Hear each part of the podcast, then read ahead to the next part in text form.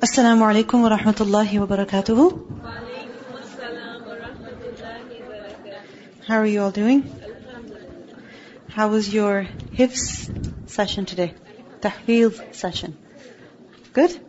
How many more verses did you memorize? No, two more. Two more. So how many have you learned? Seven. Seven. Alhamdulillah. Seven verses are better than seven camels. Okay? Each time you learn a new verse, remind yourself of this. هو خير مما يجمعون. This is better than all that people can gather and collect. Each ayah is a treasure. اقرأ وارتقي. Read and ascend.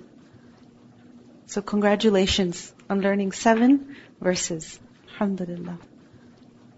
نحمده ونصلي على رسوله الكريم أما بعد فأعوذ بالله من الشيطان الرجيم بسم الله الرحمن الرحيم رب اشرح لي صدري ويسر لي أمري واحلل عقدة من لساني يفقه قولي اللهم اهد قلبي وسدد لساني واسلل سخيمة قلبي So I gave you some homework last week. What was the homework? Yes? Yeah? And then find chapter 17. Okay. Okay, good. So did you look at all the different chapters, the different books of Sahih Bukhari? How many did you find? A total of how many? 97. So there are 97 books in Sahih al-Bukhari. Alright? And inshallah we'll be studying a few of them. Inshallah. Did you explore through at all? Did you like click on different books and to have an idea of what's inside? Yeah? Did you find the book of Sajda Tilawa? Yeah? And did you practice reading the first hadith? Yeah? You have to do that inshallah, okay? Because if you're learning hadith, you cannot just rely on listening to it or writing about it. You also have to say it. You know, before or even now, when a person wants to study hadith from a teacher, then they don't just listen to the teacher narrating the hadith or explaining the hadith. The student also has to read the hadith before the teacher. Why read it? Because if they read it with understanding and they read it correctly, then that proves that they have learned it. Right? So part of learning is to also read the hadith. And remember, this is your homework for every hadith class. Alright? Whether I remind you or I don't remind you, whether your group in charge tells you or they don't, this is your homework for every hadith class. And that homework is that you have to read the Arabic. Alright? From haddathana all the way to the end. Okay? So even those names, okay, you have to say them inshallah. Okay? Today we will look at the life of Imam Bukhari. Okay? I wanted to do a session on the life of Imam Bukhari because we cannot truly appreciate a book until we learn about the author of the book also. And we learn how much was spent in compiling that book, in putting that book together. Because the book is what? It's like a product. Right? It's the essence of what a person has. So if we really want to understand this book and appreciate it correctly, we also have to learn about Imam Bukhari. Who he was, where he was from, where he learned from, right? How important was the knowledge of hadith to him and what all he sacrificed in order to learn this knowledge, preserve it, and then pass it on also. So open up your notebooks. I want you to take good notes about the life of Imam Bukhari. Okay? Open up your notebooks and get ready, inshallah. Okay?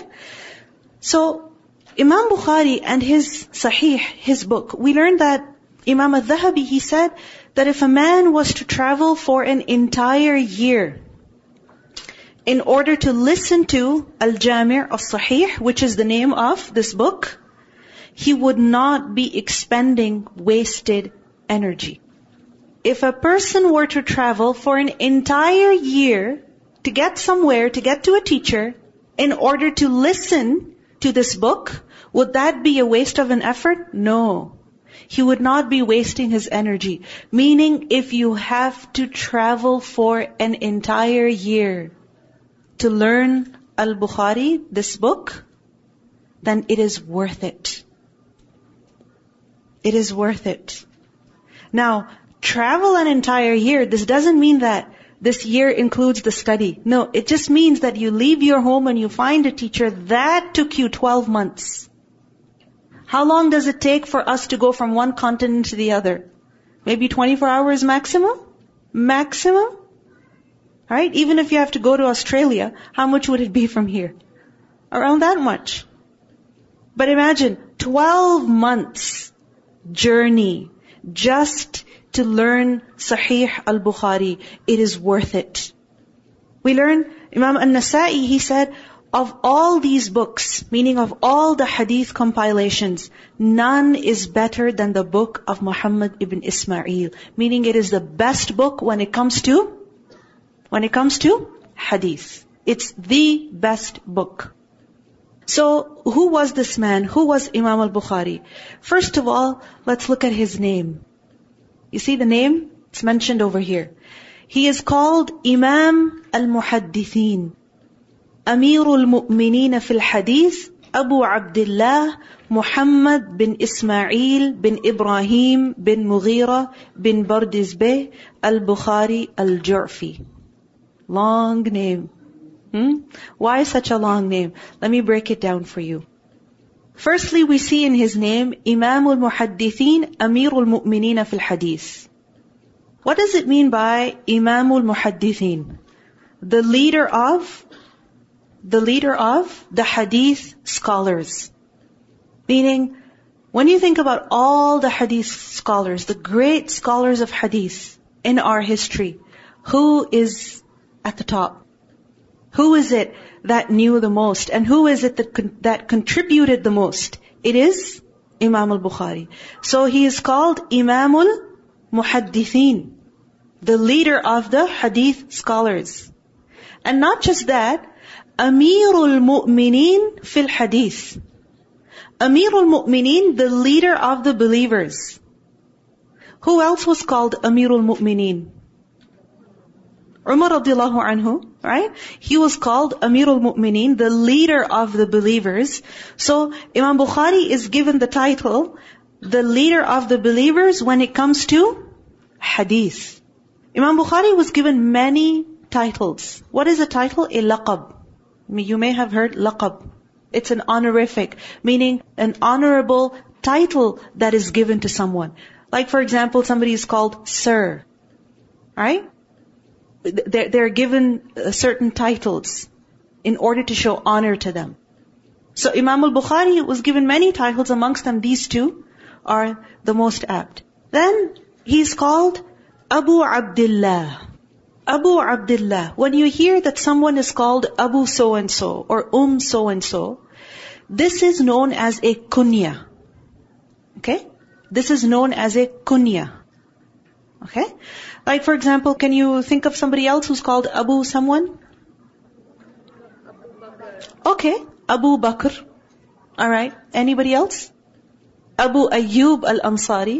Right? Abu Ayyub, which means that his son's name was Ayyub, because Abu means father of. Alright? So usually people were called by their kunya. Because for example, there are five people whose name is Abdullah. Okay? And let's say all those five Abdullahs are from the city of Medina. So you say Abdullah said. Well, which Abdullah?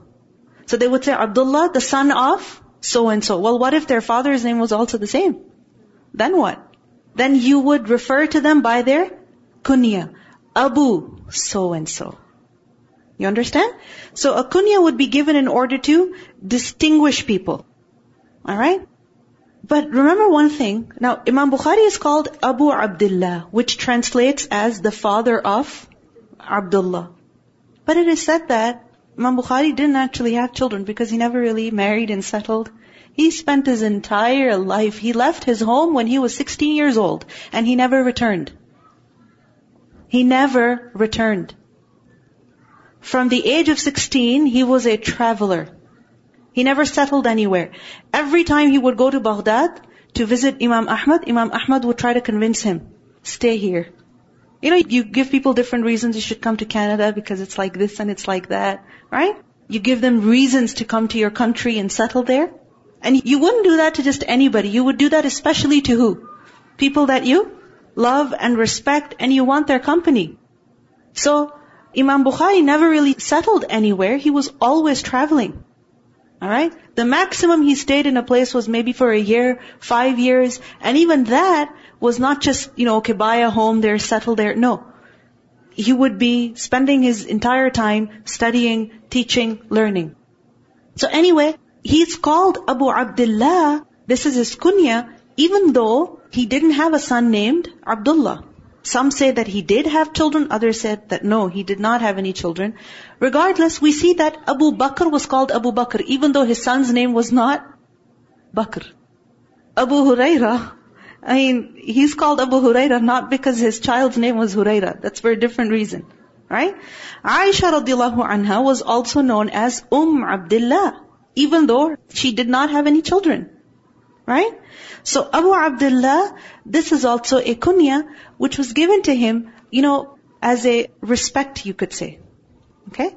So Imam al-Muhaddithin, Amir al-Mu'mineen fil Hadith, Abu Abdullah. What was his actual name? Muhammad. Imam Bukhari's actual name was what? Muhammad. And then we see his lineage bin Ismail, the son of Ismail, which means that his father's name was Ismail. And who was Ismail? He was bin Ibrahim. He was the son of Ibrahim. And who was Ibrahim? He was bin Mughira. He was the son of Mughira. Alright? And who was Mughira? He was bin Bardizbeh. He was the son of Bardizbeh. Now the name Bardizbeh, does that sound different to you? It's not an Arabic name. It's a Persian name. Okay? It's a Persian name. Now, this is his lineage. Muhammad bin Ismail bin Ibrahim bin Mughira bin Bardizbeh. This is his nasab, his lineage. Now, Bardizbeh actually means a farmer.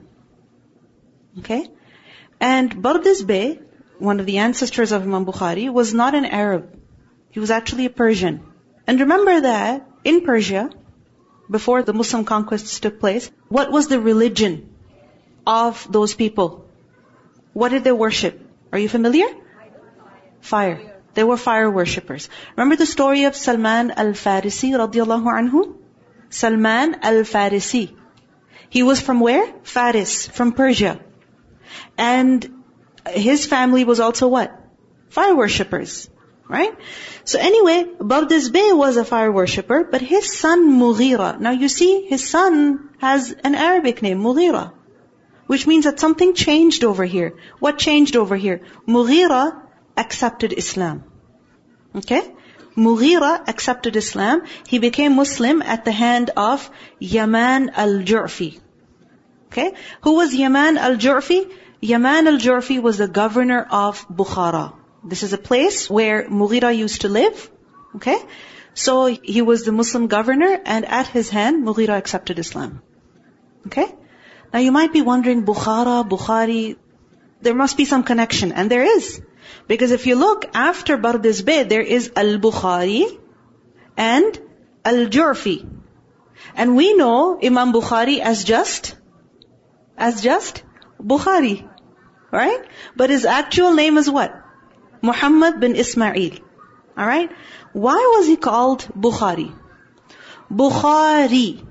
When you say Canadian, American, Australian, what does this un mean at the end? Exactly, that this person is from that country. Right? If you call someone Canadian, that means they're from Canada. If you called someone British, that means they're from Britain. Right? So, Bukhari, what does it mean? He was from Bukhara. Alright? So Bukhara is a place. What is this place? Bukhara is a city. You can Google it and try to find out more about it. Bukhara is a city, and this is the city where Imam Bukhari was born. So if you look at it, Muhammad bin Ismail, this is a very common name. Muhammad is a very common name. Ismail was also a very common name. So there would be many Muhammad bin Ismails. So which Muhammad bin Ismail? Bukhari. The one who is from the city of Bukhara. You understand? Like for example, if you say Sheikh so and so, which Sheikh? Which one? Well, the one from that country. Okay? So anyway, where is Bukhara? The city of Bukhara is in Khurasan. What is Khurasan? It was a province in the Muslim Caliphate and it is modern day Uzbekistan. Uzbekistan. I'll show you a map. Okay? But uh, if you're not sure about where exactly this is, please just go Google Uzbekistan so that you have an idea of where in the world is Uzbekistan. Okay? Where is it? Around Iran, Afghanistan. Okay? That area. So Bukhara is a city in Khurasan. What is Khurasan? It was a province. Alright? But today it is Uzbekistan. Now Khurasan, just a little bit about it. Khurasan was conquered at the time of Amir Muawiyah radiallahu anhu. So it was conquered in the time of the companions. Alright? It was conquered in the time of the companions. And you see, after Bukhari, there is Al-Ju'fi also. You see that? There's Al-Ju'fi also. Hmm? So, what is Al-Ju'fi? Al-Ju'fi, this is, again, Ju'fi.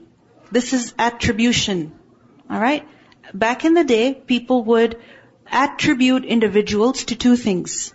Their blood and also their place. Okay? So when you had to refer to someone, alright, you're talking about a particular individual, you would refer to their blood, so their lineage, and also their place. So you see the place is what? Bukhara.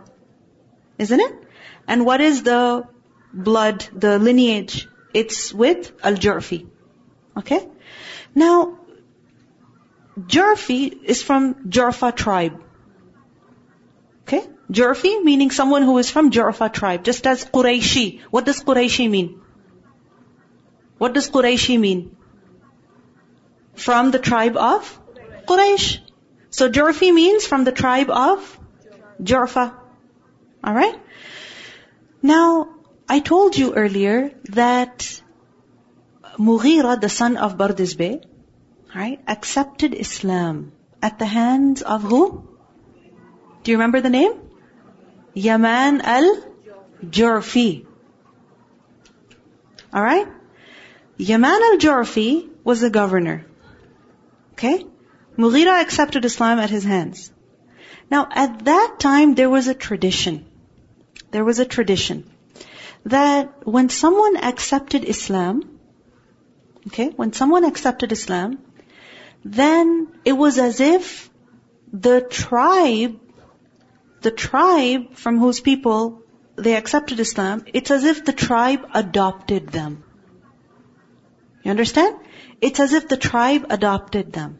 These days what happens if a person accepts Islam, when they accept Islam in the masjid or at the conference, everybody's like, yeah, woo, takbir. And then what happens afterwards? what happens usually? They're left on their own. Right? I remember Sheikh Muhammad Sharif mentioned that whenever somebody accepted Islam, his father, one of the first things he would do is that he would go and give them halal meat. And he would go and tell them where to find halal meat. Because when a person has accepted Islam, all of a sudden there's so many you know, so many changes in their life, so many things have to be changed and so many adjustments have to be made. You don't know where to start, where to go. Imagine moving into a new country. Right? Imagine moving into a new city. There's so many things that you have to do. So, what was done was that the tribe would as if adopt them. That now you're one of us. This did not mean that they would be considered as, meaning that their bloodline changed. No. Their bloodline did not change. It was just that they were as if adopted by the tribe. Okay? So that they had a community to belong to. They could relate with someone. They had some close relationship with someone. Not just an acquaintance, but a close one. So you understand? So, Bardizbeh, the ancestor of Imam Bukhari, he was not a Muslim, but his son Mughira accepted Islam. And so Mughira, he was known as Al-Ju'fi.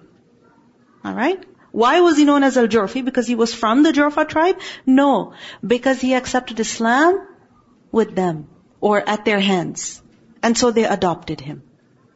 Alright? Later on, however, this tradition was abolished. Okay? So now look at his name again. Can we all read it together? Yeah? Good. Try. Imamul Muhaddithin Amirul Mu'mineen fil Hadith Abu Abdullah Muhammad bin Ismail bin Ibrahim bin Mughira bin Bardizbeh al-Bukhari al-Ju'fi. Any question about his name? Any question? Any confusion? Anything you find difficult? Ask now before we continue because I don't want you to continue to the next chapter with confusion in your mind. Yes, sister. Yaman al-Ju'fi. So the governor's name was Yaman and he was al-Ju'fi meaning from the tribe of Ju'fa. Any other question? Somebody else raise their hand? Yes. Just uh, verify again, like Amirul Mu'minin. Amirul Mu'mineen, leader of the believers. But this is Amirul Mu'mineen fil hadith. When it comes to hadith, he is the leader of the believers. What does that mean? You see in the Quran we learn that, or in our religion we are taught that whenever there is a dispute, what is it that we should refer to for a solution? What is it that we refer to? The Quran, the Sunnah, and also who? The leaders. So this means that if there is any difficulty, any confusion, any question regarding hadith, what it, whose opinion do we take or whose methodology do we refer to? Who is it that makes the final call? Imam Bukhari. Any other question? Yes.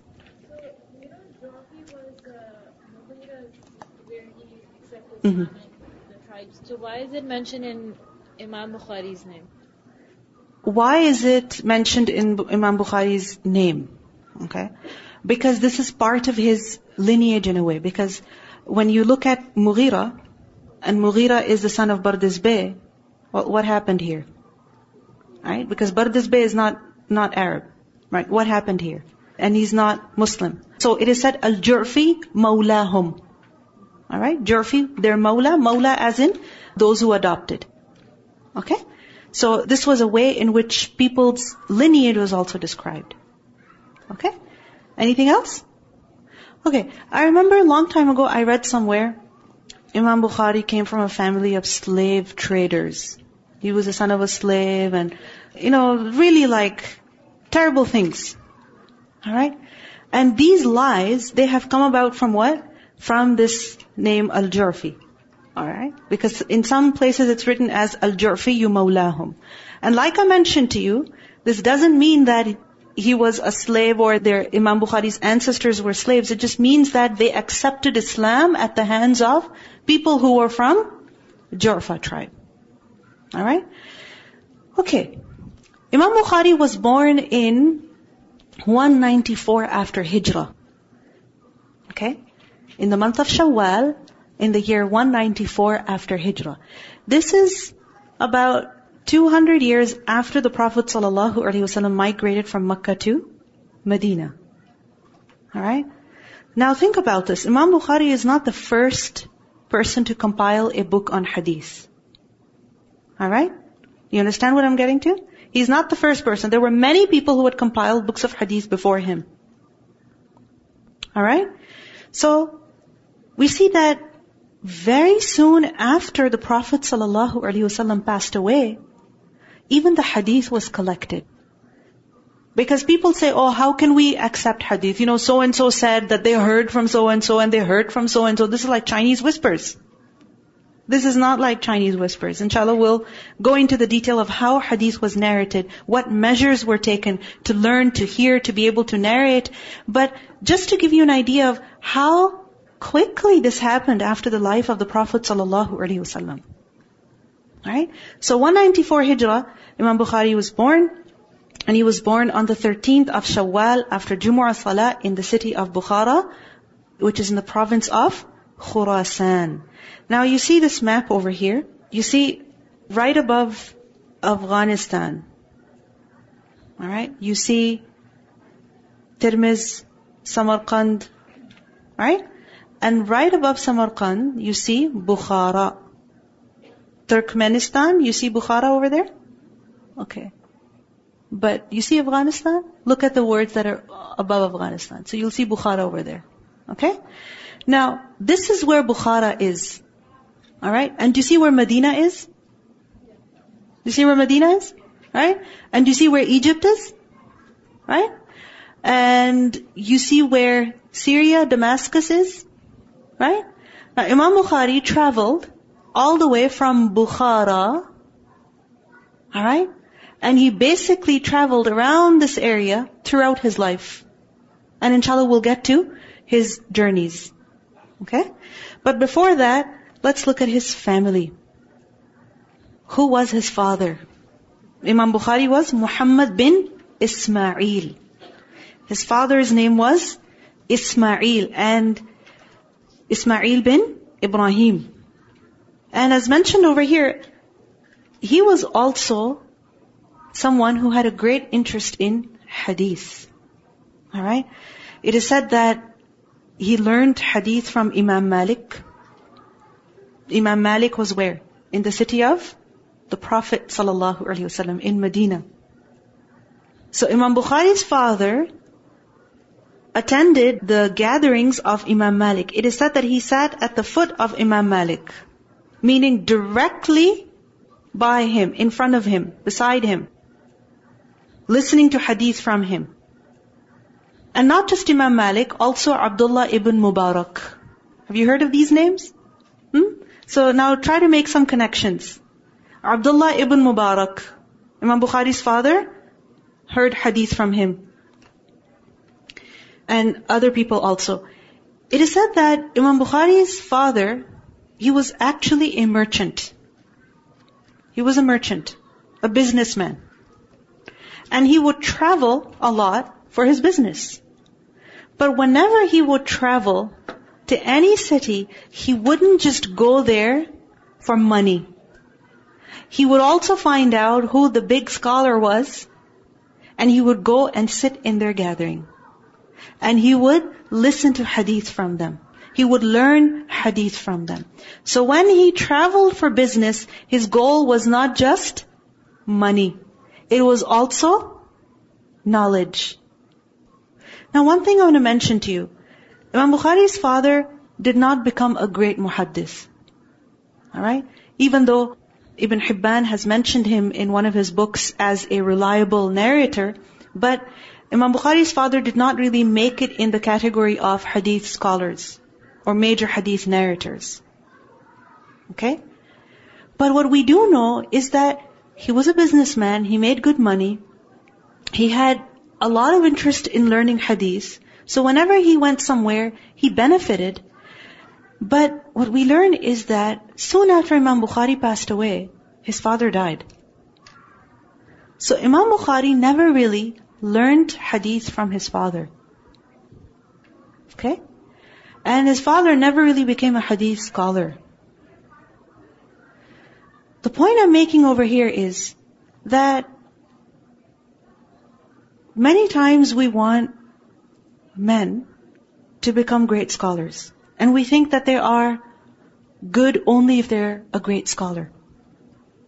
And if they have not memorized the Quran, if they have not taken ijazah, if they have not been to Al-Azhar, or they have not been to Medina University, and they've just taken a course here and a course there, a weekend seminar there, but they do listen to lectures, and they do go to the masjid and attend halaqat here and there, but they work full time because they have to provide for their family, we think, oh, they're not good enough. They're not good enough. I want you to understand that every person cannot become a scholar. And just because they're not a scholar, or just because they're not a dedicated full-time student of knowledge, it does not mean that they cannot make a major contribution to our ummah. Imam Bukhari's father was a merchant, he made good money. And when he passed away, he left a significant amount for his family. And this is the reason why Imam Bukhari did not grow up in poverty. This is the reason why his mother was able to send him to school as a young child to learn Arabic and Quran and Hadith. And this is the reason why when Imam Bukhari was 16 years old, she took him for Hajj, traveled all the way from Bukhara to Makkah for Hajj. And it was expensive at that time also, just as it is expensive today. How could she afford it as a widow? Because she had some money. Where did she get that money from? Her husband worked hard. He made money. But he was also interested in learning. And his father died, but look at what his son became. And his son could not become a great scholar had he not had that opportunity. And if he did not have that ease from his family. So do you understand my point? Do you understand my point? Because many times we start looking at, know, especially if you've done the Ta'lim al-Quran course. Like, I've studied the Quran word to word meaning, tafsir. And if a guy is asking to marry me, he better have learned something also. And he should be, you know, deciding to go to Ummul Qura for like four years or something. And if he's not, I'm sorry. No. Think about it. He, as a man, has a responsibility to look after his family. Isn't it?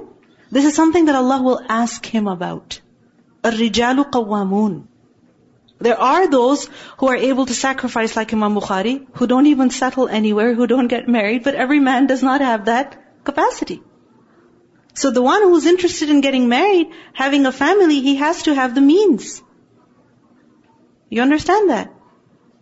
So, as long as a person is eager to learn, to support, that even though they're studying something worldly, or they are working full time, their weekends and their evenings, or their summer or their winter break goes into learning something here, something there, whatever that they can. Alright? You understand my point? Okay. So now we see that Imam Bukhari's father, he was also interested in hadith. And remember, this is something very rare in our history that we find a father and a son. Father and son, both in the field of hadith, or both in the field of knowledge. You will find a great scholar, but you will not find his father to be a scholar or his son to be a scholar. This is very rare. Imam Bukhari, major scholar of hadith, and his father was also not a scholar of hadith, but at least someone who was very interested in hadith. He had attended major gatherings of hadith. Okay? Then we see that Imam Bukhari's father, he was extremely careful with regards to his earnings. So we learn that close to his death, he said to one of his friends that I don't find even one dirham in my money which is from unlawful means. Meaning I can say confidently about every penny I have that it is from halal earnings. This is how careful he was about his earnings. Can we make that claim? Every dollar, every cent I have is 100% halal. I didn't just borrow it from someone and never returned it. This is not through an unlawful transaction. No, 100% halal. Imam Bukhari's father died when Imam Bukhari was very young. And we see that maybe this is the reason that Imam Bukhari, as a child even, he was so interested in learning hadith. When it comes to Imam Bukhari's mother, we learn that she was a very pious lady, very righteous lady. And she was uh, someone who really believed in the power of dua, someone who always remained hopeful. There is a very amazing incident from the childhood of Imam Bukhari that Imam Bukhari, as a child, he became blind. He lost his eyesight completely. And his mother made dua. Not once, not twice, but again and again. And she would wake up in the night and cry and pray for her son's vision to be returned. And one night she had a dream that she saw Ibrahim alayhi salam in her dream that he's telling her that because of your prayers, your son's eyesight has been returned to him. And she found out that really her son, Muhammad, could actually see. He could see now. So Imam Bukhari was blind as a child. He became blind as a child. But he regained his vision. And what did he use his vision for? We will see that inshallah.